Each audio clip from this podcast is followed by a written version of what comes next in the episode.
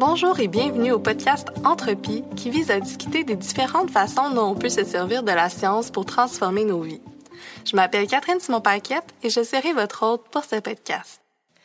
Aujourd'hui, je vous présente le premier épisode de la saison 2. Durant cette saison, je vais vous partager des connaissances scientifiques qui sont issues du domaine de la psychologie positive. Et pour commencer cette série, j'ai envie de vous parler de résilience. En sciences des matériaux, la résilience est la capacité d'un matériau à absorber une énergie tout en pouvant revenir à son état initial ensuite. Autrement dit, on essaie de trouver à quel point on peut imposer un stress sur un matériau sans qu'il subisse un changement ou une distorsion qui est permanente. En psychologie, chez les êtres humains, on peut faire un parallèle similaire. Quand les êtres humains vivent des situations d'adversité ou des situations qui sont plutôt difficiles, est-ce qu'ils peuvent quand même avoir des trajectoires de vie qui sont positives, optimales pour eux? Il y a plusieurs scientifiques qui se sont penchés sur cette question, dont Anne Mastin, une professeure de l'Université du Minnesota, qui est reconnue internationalement pour ses travaux sur le développement de l'enfant et la résilience. En 2001, Anne Mastin a publié un article dans la revue prestigieuse American Psychologist qui euh, portait sur la psychologie positive. Donc, elle, elle a écrit un article qui était précisément sur la résilience et dans ses travaux de recherche, elle montre que c'est pas un processus extraordinaire, mais plutôt un processus qui est très commun. Tous les êtres humains auraient tendance à être résilients, à s'adapter aux différentes situations, même quand c'est des situations qui sont difficiles ou il y a beaucoup d'obstacles. Dans plusieurs études sur la résilience, on a examiné des populations qui vivaient des choses extrêmement difficiles, par exemple des catastrophes naturelles, des guerres ou encore des situations de pauvreté. Ce sont toutes des situations qui peuvent nuire considérablement au développement de l'enfant. On se demande alors, comme chercheurs, c'est qui les enfants qui s'en sortent bien, ceux qui réussissent à avoir une vie épanouie malgré les circonstances difficiles dans lesquelles ils ont grandi. Plusieurs études ont montré qu'il y a beaucoup de risques qui sont reliés à l'adversité, au trauma, à la pauvreté. Par contre, il y a des enfants qui réussissent quand même à beat the odds, comme ils disent en anglais, donc à défier les statistiques. On peut penser à des célébrités connues qui ont grandi dans des milieux défavorisés, difficiles ou des situations familiales euh, qui n'étaient pas optimales, mais qui ont quand même eu beaucoup de succès à l'âge adulte. Plusieurs chercheurs ont regardé les atouts qui permettent à ces gens-là de s'épanouir et de compenser en quelque sorte pour les facteurs de risque auxquels ils ont été confrontés.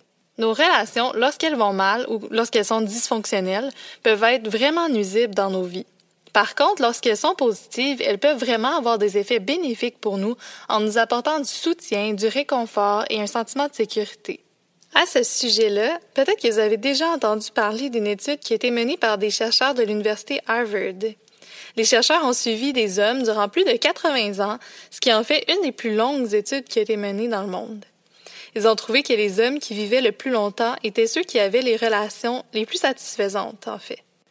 Dans cette étude-là, les relations, c'était le meilleur prédicteur de la longévité.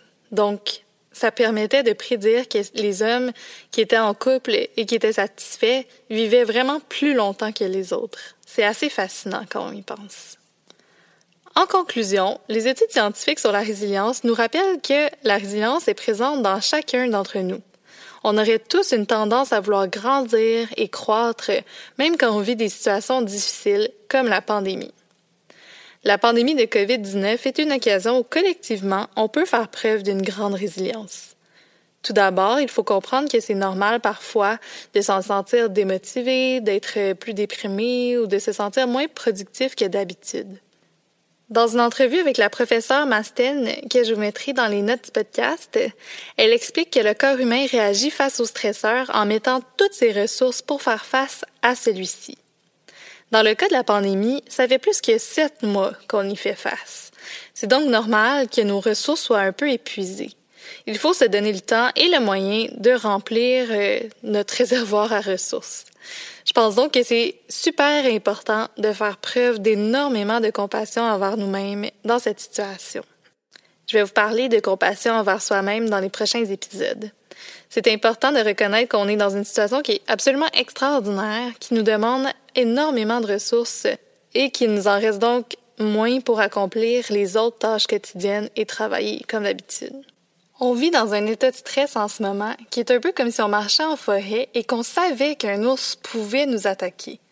On pourrait pas en fait se concentrer sur autre chose que l'ours qui va possiblement sortir du buisson. C'est un mécanisme qui est adaptatif de survie. Je vous conseille donc de prendre le temps de faire des choses que vous aimez, qui vous rendent heureux. Si c'est le sport, l'art, la musique, aller prendre une marche, prenez le temps de le faire chaque jour. Pour terminer, prenez le temps de cultiver vos relations, même si le contexte n'est pas vraiment favorable aux contacts sociaux. Prenez le temps de communiquer avec vos proches, c'est vraiment important. Comme je vous l'ai dit plus tôt, les relations, c'est vraiment une des plus grandes richesses et un grand atout pour favoriser notre résilience. Si vous avez aimé cet épisode, n'hésitez pas à vous abonner au podcast et à nous suivre sur les réseaux sociaux au A commercial Entropipod. Je vous souhaite une excellente journée et je vous dis à très bientôt pour un prochain épisode.